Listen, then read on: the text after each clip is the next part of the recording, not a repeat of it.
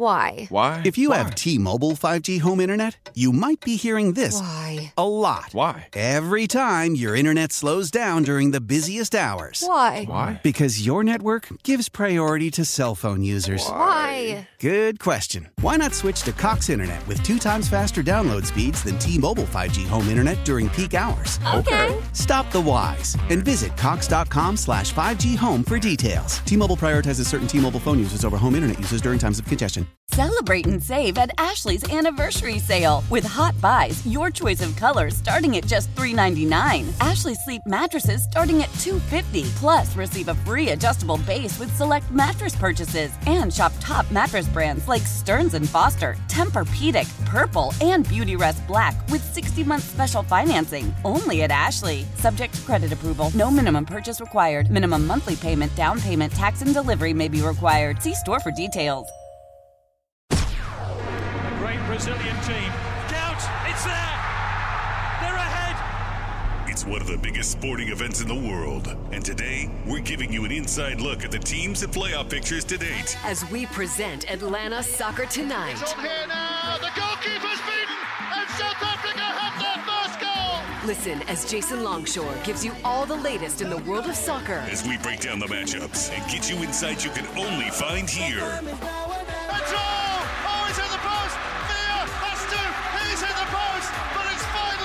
Atlanta Soccer Tonight is on Sports Radio 92.9 The Game.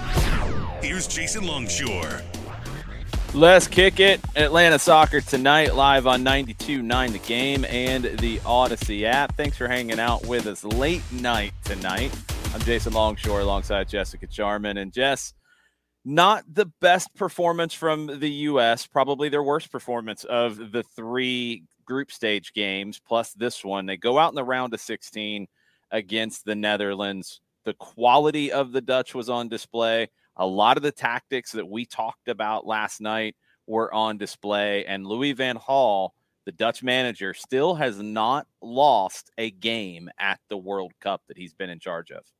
Yeah, it's a disappointment for the US. And I think a lot of hearts were broken today with that result. There was a lot of positives to take from the US World Cup performance as a whole. And I think what's disappointing is now a lot of the focus is going to be on what went wrong today because of the way it happened, because of maybe the fact that the performance wasn't at the same level as we'd seen in the first three matches.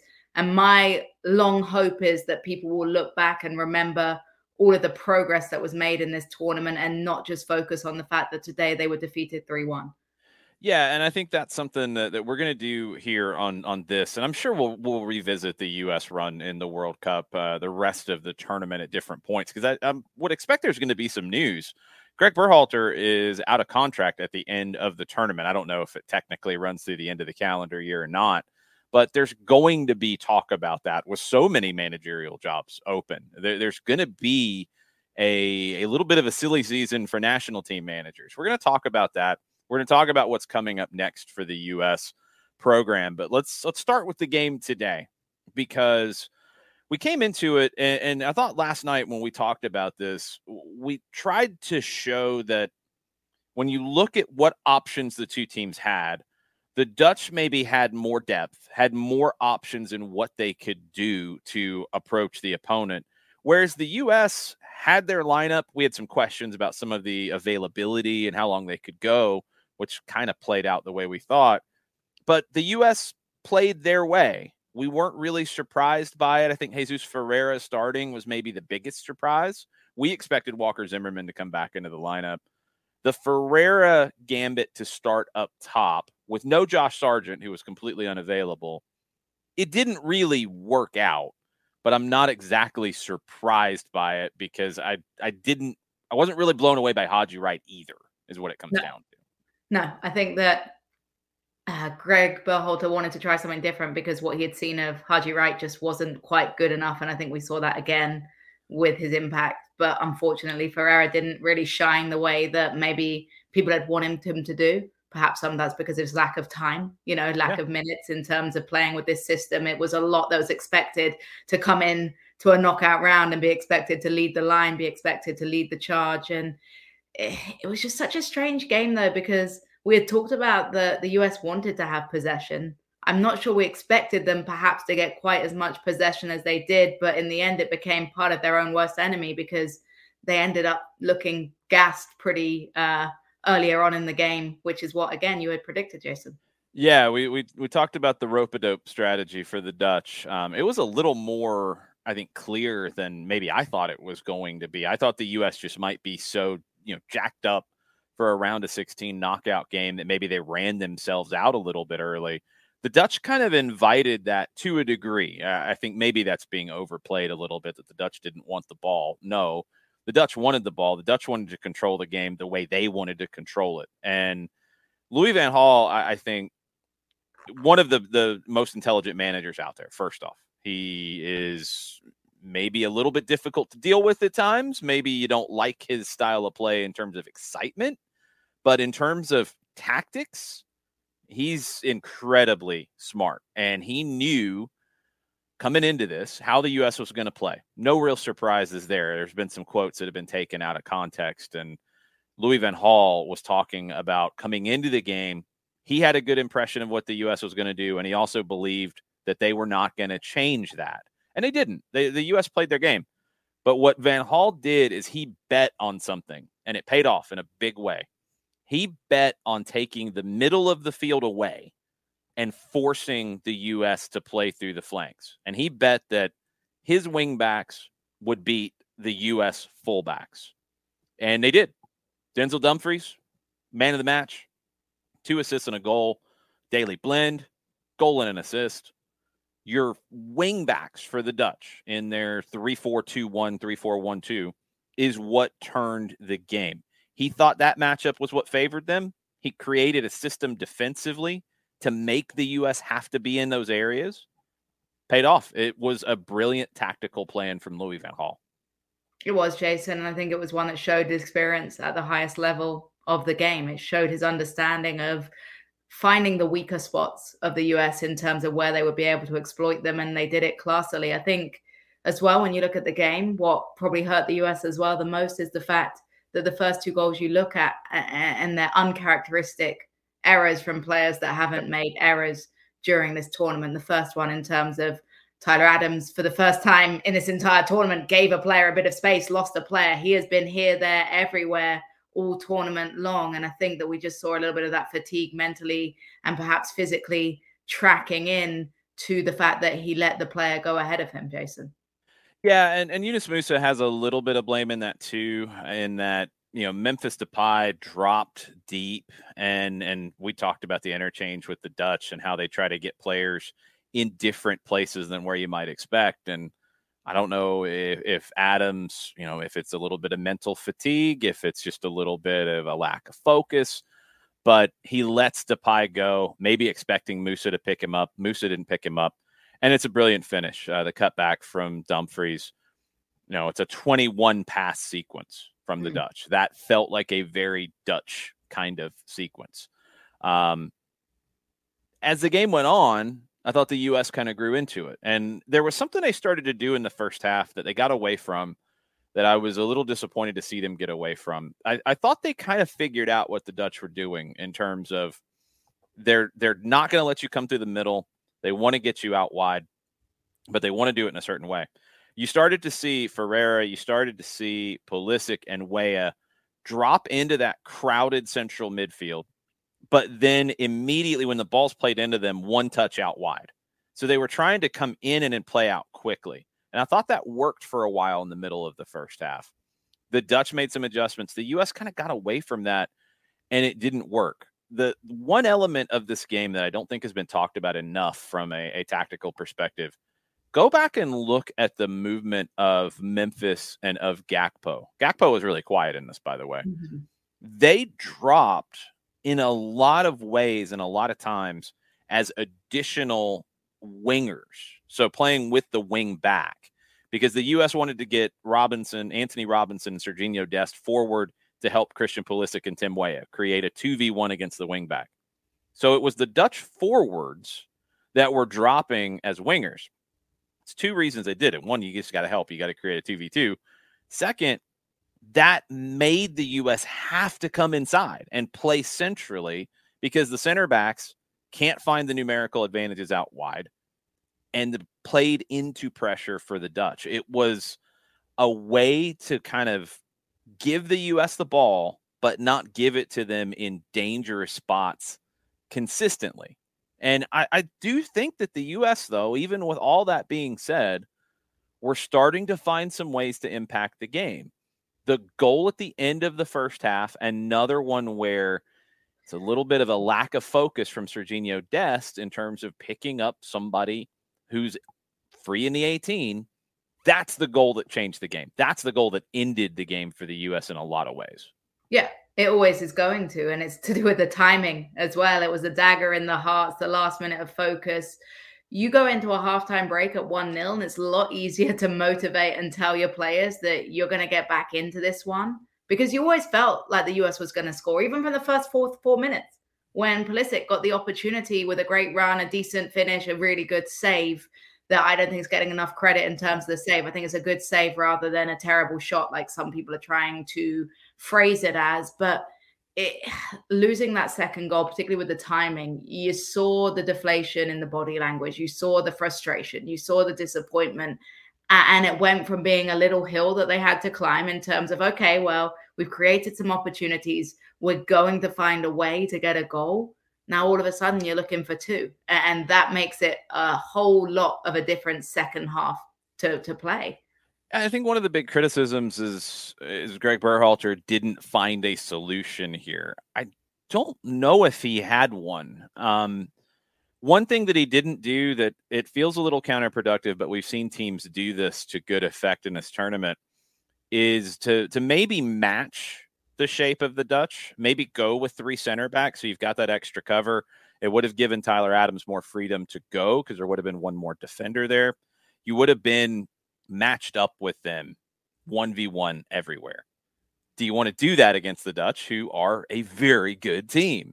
I don't know. I don't know what the solution was. He tried Gio Reyna as a number nine, went with that for a little bit of time. Gio Reyna is not a traditional number 9 mm-hmm. and I mm-hmm. don't know why the the shouts have been to play him as a nine all the time. He's not a nine. They tried to kind of use him a little bit as a false nine, drop in, help build up the play. It worked to a degree. When Haji Wright came on, Reyna went, you know, into more of a free wide position where he could come centrally. You're throwing things at the wall at that point. There's a difference in quality between these two teams. I, I, I don't think you can really argue that. I don't think there was a huge difference in performance between the two teams. The difference was when the Dutch got into the final third, they were clinical, but they were also more composed. The US in the final third, not as clinical and didn't feel as dangerous in general, but number of shots, quality of shots, all those things that you can measure this by, pretty even in this matchup. No, it really was. And when you look back at it, the game kind of felt even as well. I don't ever think it felt like a 3 1 game. I think that scoreline, someone that didn't watch it's going to look back and they're going to think, well, the US got played off the park. They no. didn't. They played well. They weren't able to finish the opportunities that they had, by the one goal from Wright, of course, which was a crazy finish. But yeah, did he mean it? I think he meant to get something on it, but I think he was really just trying to flick it to the back post.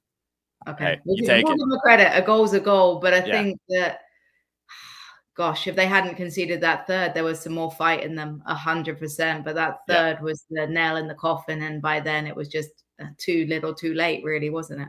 Yeah, and Antonee Robinson, I think, is out of gas at that point. He's not able to get back and help. Um, you're you're running out of subs. You're running out of options. It, it, it is what it is when you're chasing a game the biggest thing that I, I took away as I was kind of reflecting on this during the day, it reminded me of 2014 in some ways, in that not in terms of the mentality, because I think the U.S. in this round of 16 game versus what they did against Belgium in 2014, they held on for dear life defensively in that game. They had nothing going forward. Mm-hmm. In this one, they played straight up with the Dutch, who are one of the most technical teams, one of the most tactical teams in the tournament.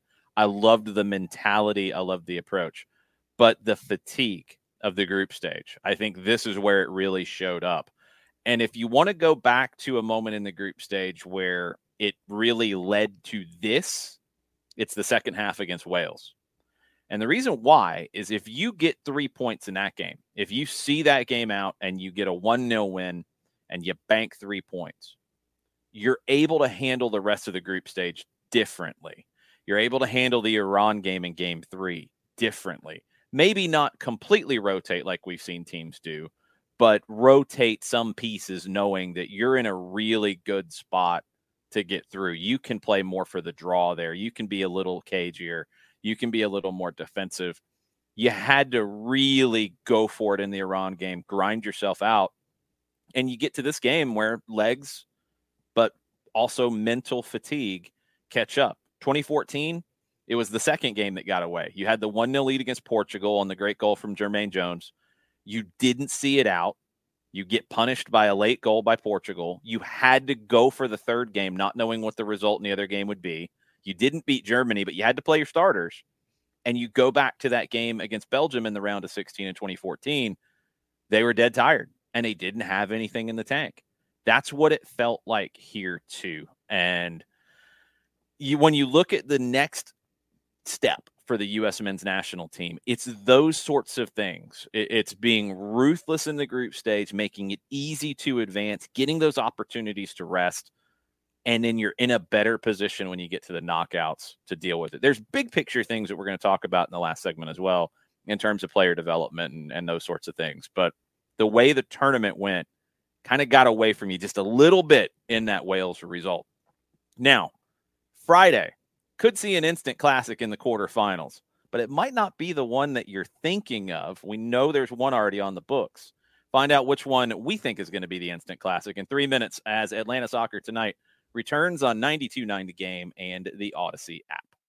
Why? Why? If you Why? have T Mobile 5G home internet, you might be hearing this Why? a lot. Why? Every time your internet slows down during the busiest hours. Why? Why? Because your network gives priority to cell phone users. Why? Good question. Why not switch to Cox Internet with two times faster download speeds than T Mobile 5G home internet during peak hours? Okay. Stop the whys and visit Cox.com slash 5G home for details. T Mobile prioritizes certain T Mobile phone users over home internet users during times of congestion.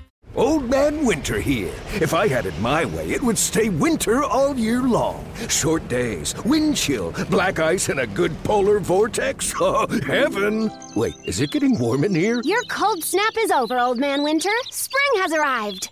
Spring. Spring is here, which means it's the perfect time to get away in the Hyundai you've always wanted. Visit the Hyundai Getaway Sales Event, where you can get great deals on all of our award-winning Hyundai models, like the tech-filled Tucson and Kona, as well as the spacious Palisade. Enjoy wherever you go with the peace of mind that comes with America's best warranty and three years or 36,000 miles of complimentary maintenance. But hurry in, these deals won't last. Add more joy to your journey at the Hyundai Getaway Sales Event. Now get 0% APR or up to 1500 bonus cash on the Hyundai Tucson. Now, during the Hyundai Getaway Sales Event. Offers end soon. Call 562 314 4603 for details. Celebrate and save at Ashley's anniversary sale with hot buys, your choice of colors starting at just $3.99. Ashley Sleep mattresses starting at $2.50. Plus, receive a free adjustable base with select mattress purchases and shop top mattress brands like Stearns and Foster, Tempur-Pedic, Purple, and Beautyrest Black with 60-month special financing. Only at Ashley. Subject to credit approval. No minimum purchase required. Minimum monthly payment, down payment, tax, and delivery may be required. See store for details. Back to more of Atlanta Soccer Tonight with Jason Longshore on Sports Radio 92.9 The Game. Welcome back, Atlanta Soccer Tonight, live on 92.9 The Game and the Audacy app. Late night edition after the Big Ten Championship game. Jason Longshore, Jessica Charman hanging out with you. There was another game today that we have to talk about. And, and Jess, I'm not going to lie. I was a little worried when the bracket all fell into place, even when the draw happened, as to what could come up in this tournament. Never happened at a World Cup before in my lifetime. A potential U.S. Argentina match. And if you know my history and my love of the Argentine national team and, and Diego Maradona and how I got into the game, I would have been an absolute mess on Friday if that game had happened. I'm not happy that the U.S. got knocked out, but I don't know how I would have handled that. I feel like we were robbed. We were robbed a very special moment in the uh, Jason Longshore history books in terms of that game. But alas, Australia almost made sure neither team made it into that game, Jason, because I'm not going to lie, the Socceroos put up a fight. I was asking yesterday, one of my biggest key points was I wanted to make sure that the Aussies were able to hold their heads up high after a really good group stage. They're going to feel very disappointed that they went out against Argentina because, particularly, the second goal that we'll get into. But that's not how most would have probably expected them to feel. I think there are a lot of people that thought this one was going to be put to bed very early and be an emphatic scoreline for Argentina. Uh, yeah, this game was crazy because it felt like no worries, no problem. Argentina's the better team. Argentina's got plenty of the ball. Argentina's creating a ton of chances. No worries. A little hard to find the breakthrough because Australia is defending deep as as you would expect. But what a what a goal from Lionel Messi. What a opening goal in this game. Just the ability to play in such tight spaces. It's he almost uses Nicholas Otamendi as a wall, like it's a literal wall pass. Because I don't know if Otamendi really knew much about it, and it just bounces right back to Messi in such a quick finish. His one thousandth game as a senior professional, as a, a first team player for club and country, one thousand games. He scored 789 goals in those 1,000 games. That's insane. It's insane. But what I love even more is I saw a quote posted today about the fact he didn't even know it was a thousandth game because he doesn't care about these things in the same way that other players maybe do. He maybe one player from Portugal. it was a subtle, it was a subtle slight, Jason. I, I have no problem not being subtle in that respect. But I love that about him. And I think that's yeah. why he's so successful. And it's a great goal to slot it through the defender's legs, to blindside the goalkeeper. I think that if you don't see it from the right angle, it doesn't look like the most incredible connection. You're wondering how come the goalkeeper maybe doesn't get there because it's not the most powerful strike. Once you see the angle and the way it nutmegs the defender, it's a classy, classy finish. And he's a world class player. The one thing I worry though a little bit is if Messi has an off game, which is rare, or if Messi picks up an injury, or if Messi has some sort of issue and can't play, this Argentinian side relies on him extremely heavily, and they know that, Jason. Yeah, I mean, Dibu Martinez, uh, Emiliano Martinez, the goalkeeper, he said Leo is a 99.9% of this team. we are the remaining percentage that we try to help him when things don't work out for him. That's the respect that they hold him in, and that's how hard they try to play for him. And I think you saw that in this game a good bit as it went on. You know, the the second goal, look, Matty Ryan's going to really want that oh. one back, but you do have to give Argentina credit as well for creating the the blunder. Rodrigo De Paul, who I thought had his best game of the tournament, he was somebody that I thought maybe needed to go to the bench earlier in the tournament. He stepped up, answered all the critics. His pressure kind of got Ryan shook, and, and then Julian Alvarez, who does not stop working when he's on the pitch. Alvarez goes, and that's a tough finish in, in that moment where Ryan tries to play it out to the left side, and Alvarez kind of spinning like a top puts it back in the goal. It's a really good finish. And you see Ryan sliding in on that last ditch challenge to try and distract him, and he finds the back of the net. But listen, there are some teams that maybe you try to split two forwards with a heavy touch. Argentina's not one of them. You saw in his reaction. It, it, it's a really tough pill to swallow because I thought he's been really good throughout the tournament. And, and now you're in a position where he's going to relive that one every single moment of his life, particularly with the fact that they were able to get a goal back. Yeah. That now becomes the goal that lost them the opportunity to take this one to overtime. The Aussies tried to fight back though. They had a couple of very good opportunities. They took one massive slide tackle block and another great save from Emi Martinez. And I'll say something the fight that they showed, the resilience they showed, was amazing. But Argentina was able to also respond to that adversity and see the game out. Yeah, full credit to Australia. Um, they found their way back into it after that that mistake that would kill a lot of teams off.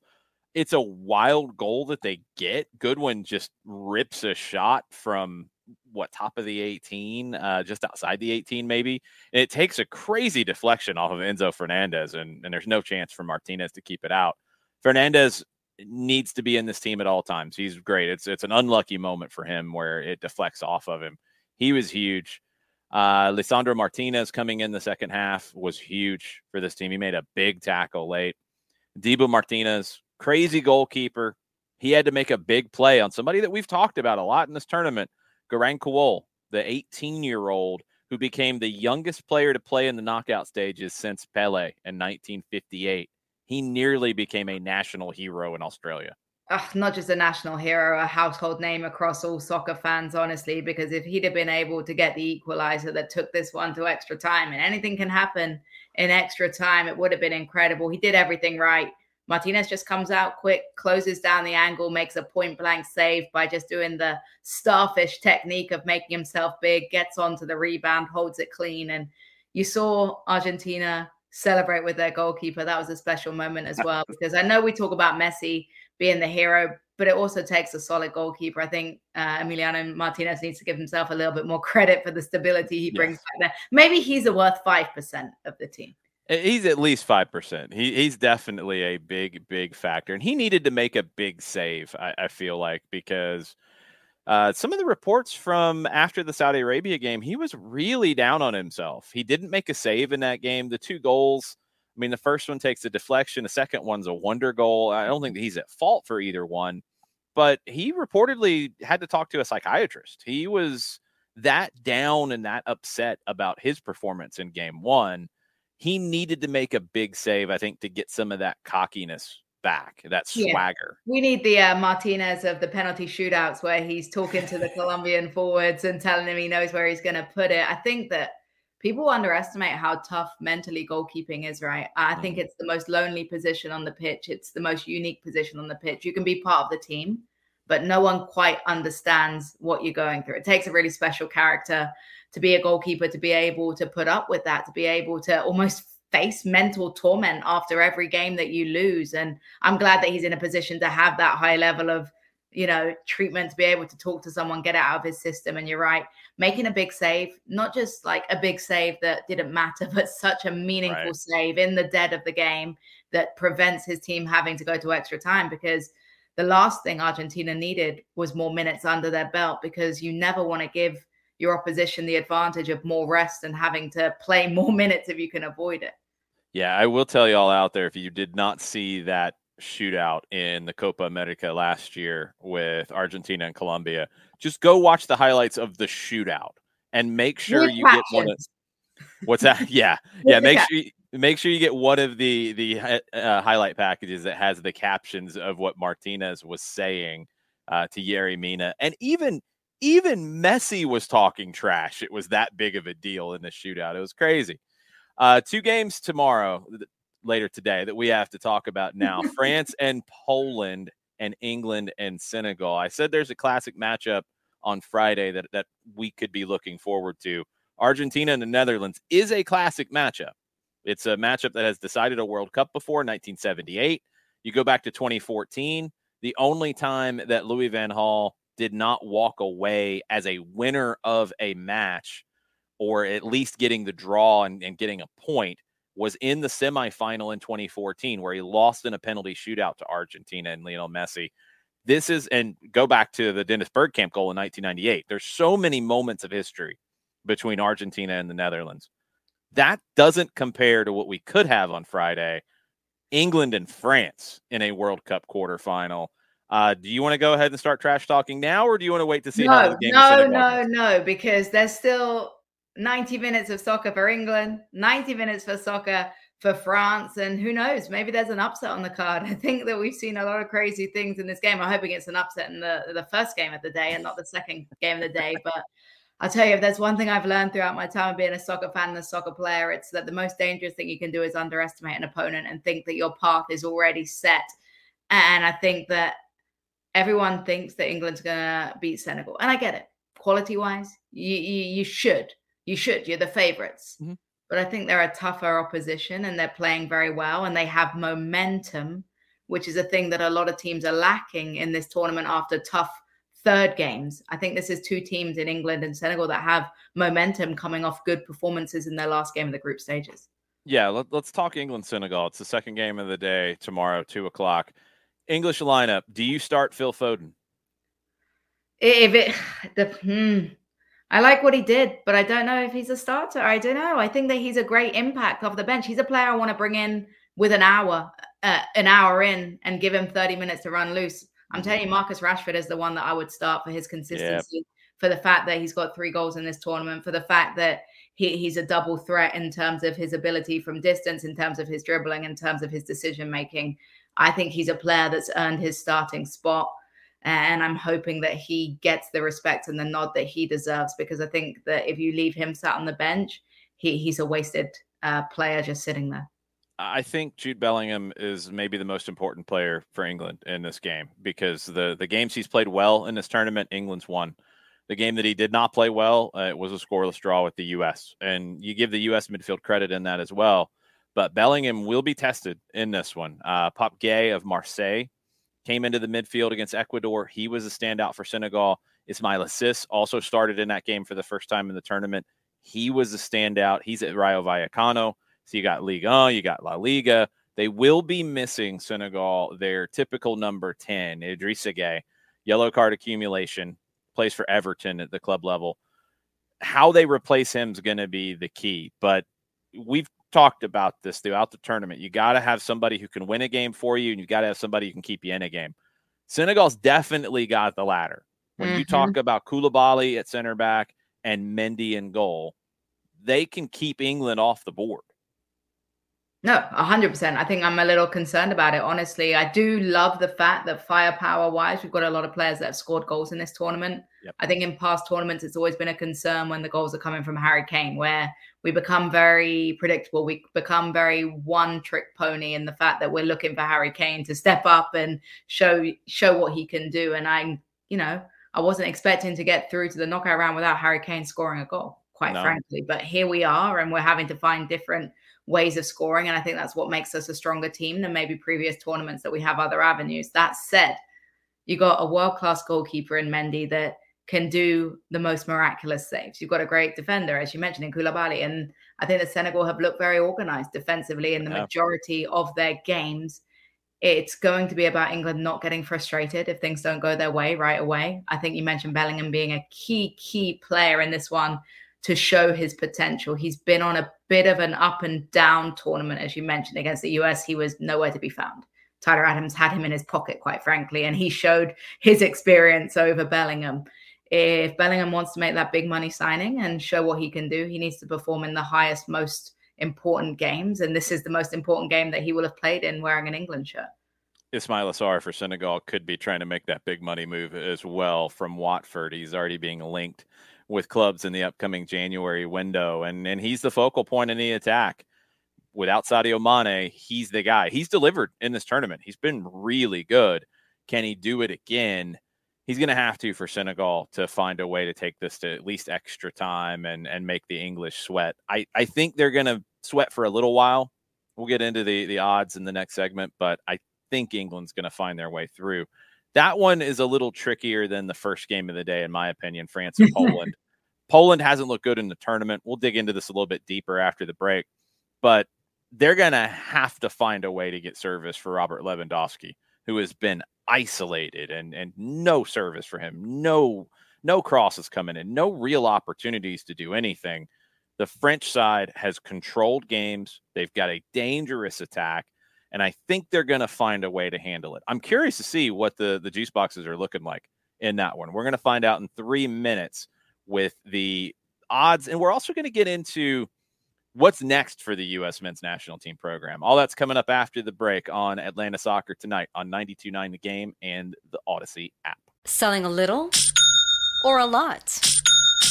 Shopify helps you do your thing, however you cha-ching. Shopify is the global commerce platform that helps you sell at every stage of your business. From the launch your online shop stage to the first real life store stage, all the way to the did we just hit a million orders stage. Shopify is here to help you grow, whether you're selling scented soap or offering outdoor outfits. Shopify helps you sell everywhere, from their all in one e commerce platform to their in person POS system. Wherever and whatever you're selling, Shopify's got got you covered. Shopify helps you turn browsers into buyers with the internet's best converting checkout. 15% better on average compared to other leading commerce platforms. And sell more with less effort thanks to Shopify Magic, your AI powered all star. Shopify powers 10% of all e commerce in the US. And Shopify is the global force behind Allbirds, Rothy's, and Brooklinen, and millions of other entrepreneurs of every size across 175 countries. Plus, Shopify's award winning 24 7 help is there to support your success every step of the way. Because businesses that grow, grow with Shopify. Sign up for a $1 per month trial period at shopify.com slash audacy podcast,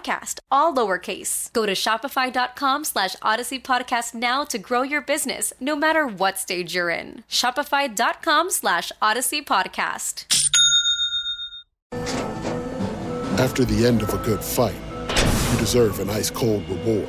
Modelo is the mark of a fighter. You've earned this rich golden lager with a crisp, refreshing taste. Because you know the bigger the fight, the better the reward. You put in the hours, the energy, the tough labor.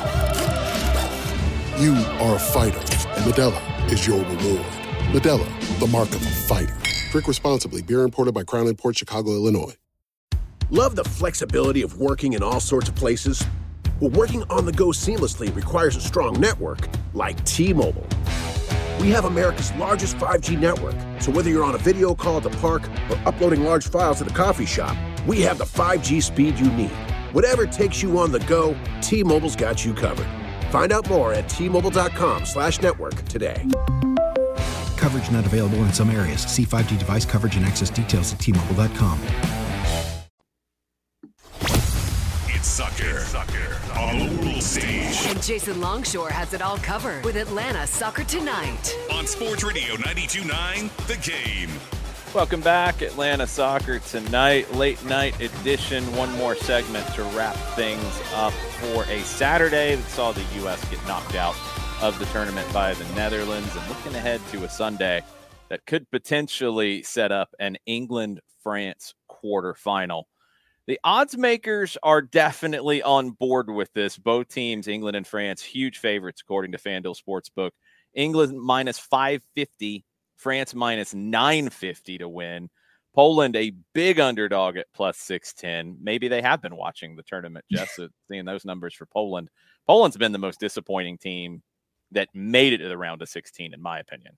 Yeah, I'm, I'm not going to lie, and it's going to sound really mean, but watching Poland celebrate getting through was really almost embarrassing. And that sounds bad, but celebrating like that after you've lost the game, after you've played the way you've played, I think you need a wake up call instead of, you know, popping the champagne and cheering. Yeah, it's a great achievement, but the right mentality of a player would be disappointed with the way they've got into this group. They would be worried about the way that they've got into this out of this group. And now they've got a huge, huge obstacle ahead against France, who has been the best attacking team in the tournament. We know they've still got some holes. And I think that is what Poland will take solace in. That the French have looked a little error prone defensively, a little like you could find some gaps. But the only way they're going to find the gaps for the Polish is they're able to get their big name Lewandowski on the ball. And so far, he yes, he's got the goal, the goal off of an error. He he's been a man on an island and not a very nice island. Yeah, Poland's going to have to show some impetus to get forward in this game. And they haven't really done that in this tournament. I mean, it's been that dreadful for them. and France is a team that I just I have a bad feeling that you're going to turn this game on and it's going to be Poland with nine behind the ball, Lewandowski standing at midfield waiting for something to happen and France just running into a brick wall for 30 minutes or so before they start to break it open. Uh, the, the player is going to break it open, and I will give you a an additional prop from FanDuel Sportsbook. Antoine Griezmann mm-hmm. to assist plus 185. I love that number. It feels like free money. Nobody has created more chances in this tournament than Antoine Griezmann. His expected assists, so the, the quality of the chances he's creating, is by far the best. Most of them coming from open play, although he is very good on set pieces as well. He's the only player to create at least 10 chances in this World Cup and the last World Cup.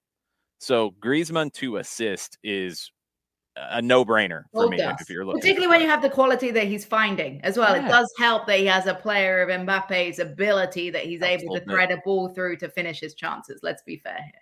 Yeah, helps a little bit for sure. Uh, trying to get Giroud that record goal for France as well. He's still tied with Thierry Henry. I think he's going to get it in this one. I, I think France wins comfortably. I think England has to work for it. I don't think it goes extra time. I think they end up winning 3 1. Okay. You'll take that? Yeah, I'll take that. Um, I'm still not feeling too confident, but I'll take yeah, it. You don't, you don't sound like you're going to take that. You sound a little worried. Um, I was kind of like that coming into the game with the Netherlands, obviously, for the U.S. Uh, much different scenario. It played out like I was kind of worried that it would, that the Dutch would end up taking care of business.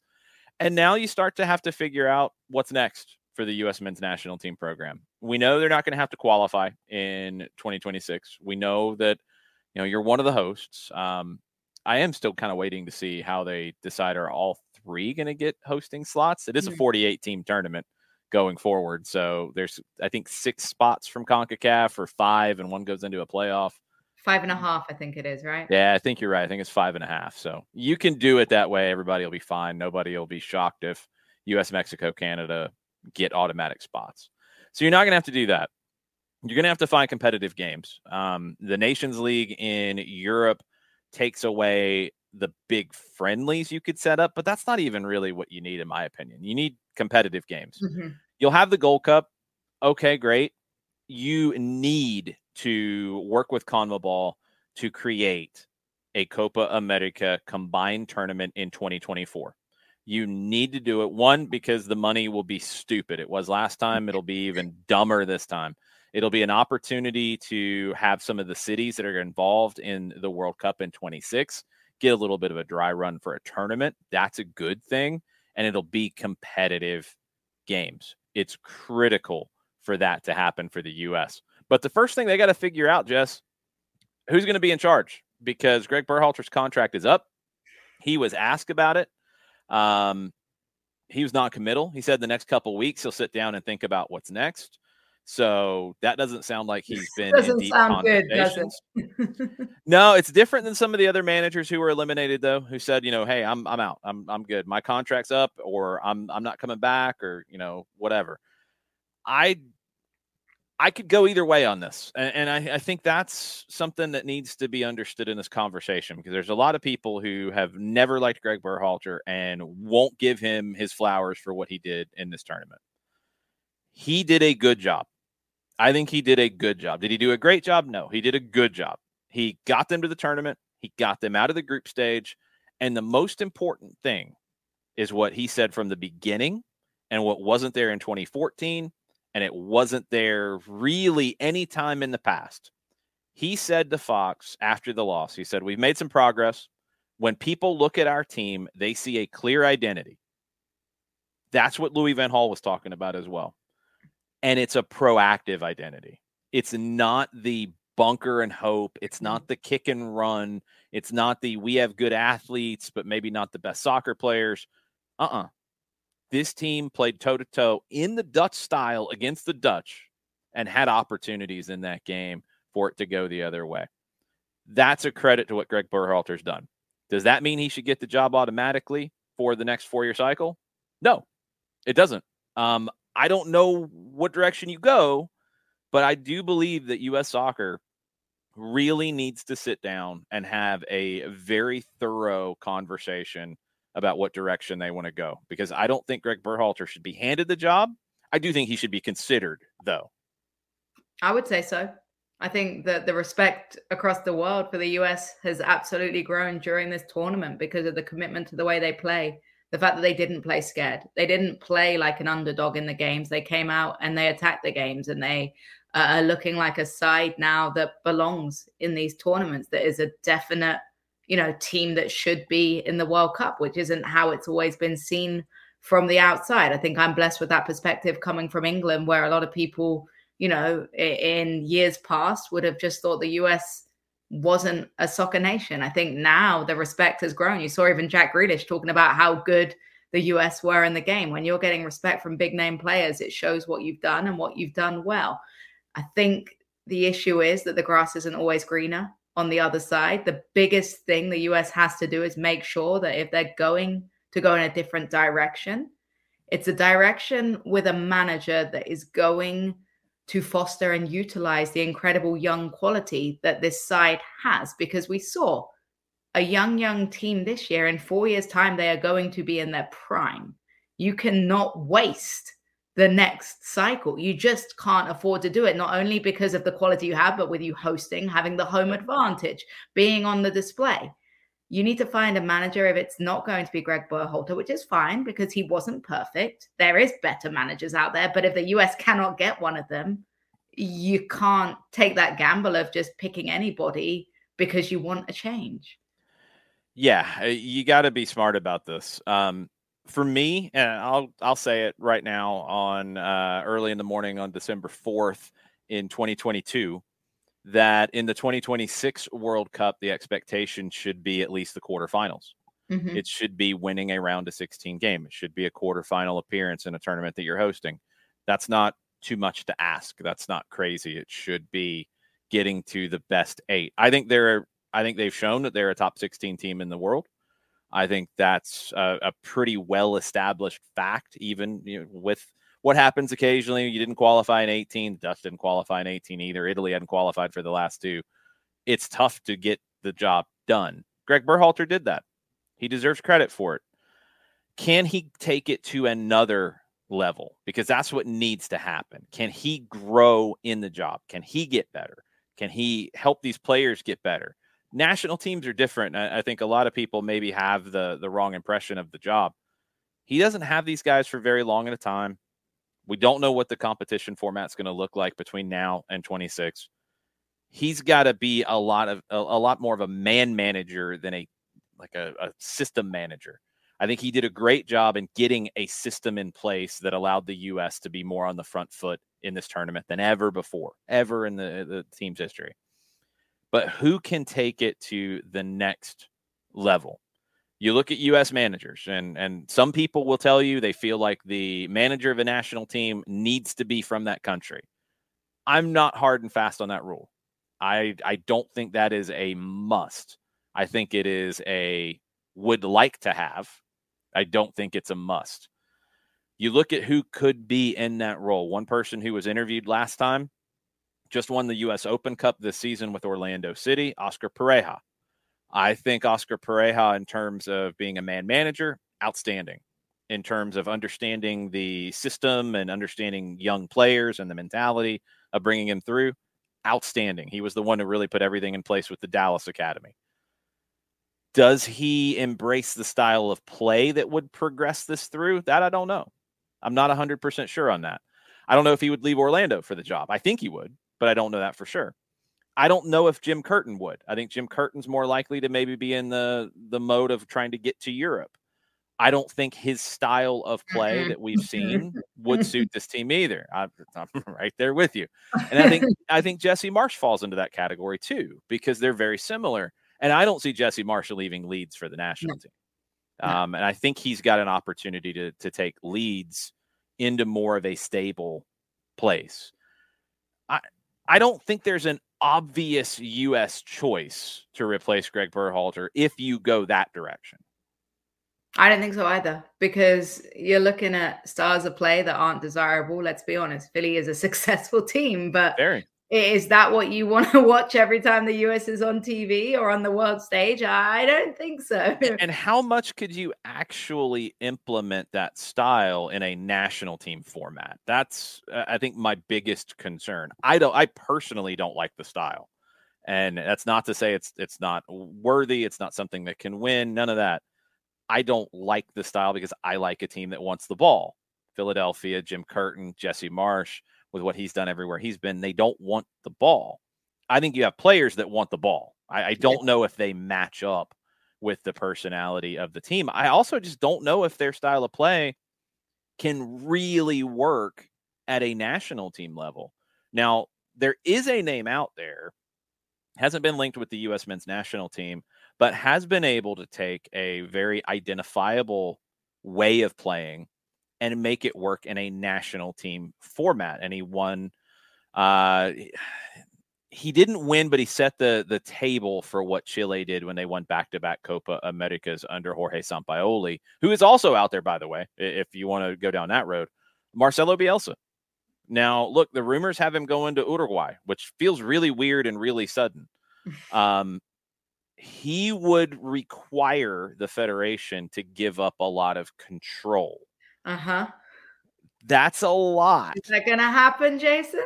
You know the US better than me. Is is it going to happen? I don't think it does, but the US Federation is run by different folks than it used to be. Maybe they would go down that road. Um, I would not have a problem with pursuing it and and checking on it and seeing if everybody can work together in that way. I, I would not be opposed to exploring it. I do think Sampaoli is an interesting alternative because he is somebody who did not have the most success with Argentina in 2018. That team was a little dysfunctional, whether it was Sampaoli or anybody else, but he did have it with Chile.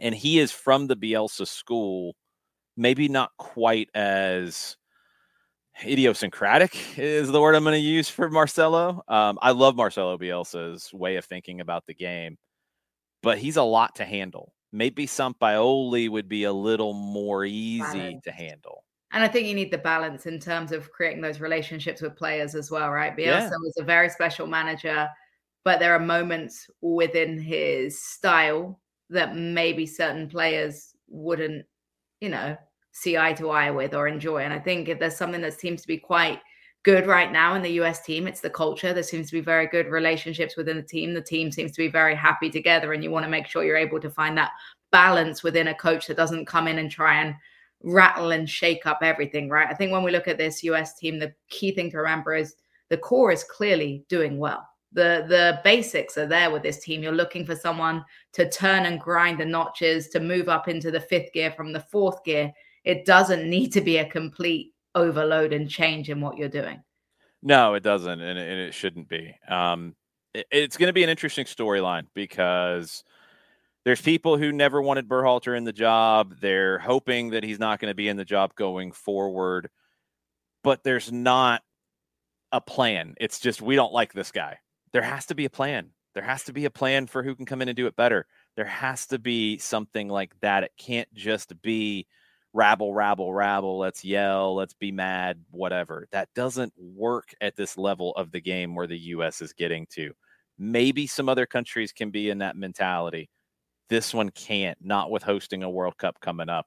I do want to leave with uh, Tim Ream's comments. Mm-hmm. Uh, brilliant quote from him. Henry Bushnell of Yahoo Sports had this. And Tim Ream had been out of the team for a good while before this tournament, came in next to Tyler Adams, maybe the best player the U.S. had he said, I've tried to convey to the guys, you're never guaranteed anything in this game. Um, I've been in the program for 12 years, never guaranteed anything. Obviously, a lot of these guys are guaranteed another World Cup. For me, that's not going to happen. He wanted to get it across to these players, his teammates, that every training session, every game, it needs to be treated like it's their last. Uh, he said, tomorrow, if it all finished and their career was done, would they be happy with it? He said, yeah, he can. He can say that. He's given everything he has he's still going to play at Fulham. Um, he's been a great soldier for the national team. He was great in this tournament. The U.S. doesn't get as far as they do without the guts to play Tim Ream and the performances that he had. So eh, it just an amazing leader for this young group. We're back tomorrow. We're going to recap England and France's games. We're going to do this after the NFL game on Sunday night, so we'll probably be live about 11:45. Make sure you subscribe to the Off the Woodwork podcast on the Audacy app or your favorite podcatcher can always listen to the show on demand, hear all of the bonus interviews as well. Thanks for hanging out with us very late on a Saturday night slash Sunday morning or listening to the podcast edition. See y'all next time. Adios, everybody. How powerful is Cox Internet? Powerful enough to let your band members in Vegas, Phoenix, and Rhode Island jam like you're all in the same garage. Get Cox Internet powered by fiber with America's fastest download speeds. It's internet built for tomorrow, today. Cox, always building better. Cox Internet is connected to the premises via coaxial connection. Speeds vary and are not guaranteed. Cox terms and other restrictions may apply. Analysis by Ookla Speed Test Intelligence Data. Fixed median download speeds. US Q3 2023. Celebrate and save at Ashley's anniversary sale. With hot buys, your choice of colors starting at just $3.99. Ashley Sleep mattresses starting at $2.50. Plus, receive a free adjustable base with select mattress purchases. And shop top mattress brands like Stearns and Foster, Tempur-Pedic, Purple, and Beautyrest Black with 60-month special financing. Only at Ashley. Subject to credit approval. No minimum purchase required. Minimum monthly payment, down payment, tax, and delivery may be required. See store for details. Old Man Winter here. If I had it my way, it would stay winter all year long. Short days, wind chill, black ice, and a good polar vortex. Oh, heaven! Wait, is it getting warm in here? Your cold snap is over, Old Man Winter. Spring has arrived. Spring. Spring is here, which means it's the perfect time to get away in the Hyundai you've always wanted. Visit the Hyundai Getaway Sales Event, where you can get great deals on all of our award-winning Hyundai models, like the tech-filled Tucson and Kona, as well as the spacious Palisade. Enjoy wherever you go with the peace of mind that comes with America's best warranty and three years or 36,000 miles of complimentary maintenance. But hurry in, these deals won't last. Add more joy to your journey at the Hyundai Getaway Sales Event. Now get 0% APR or up to 1500 bonus cash on the Hyundai Tucson. Now, during the Hyundai Getaway Sales Event. Offers end soon. Call 562 314 4603 for details.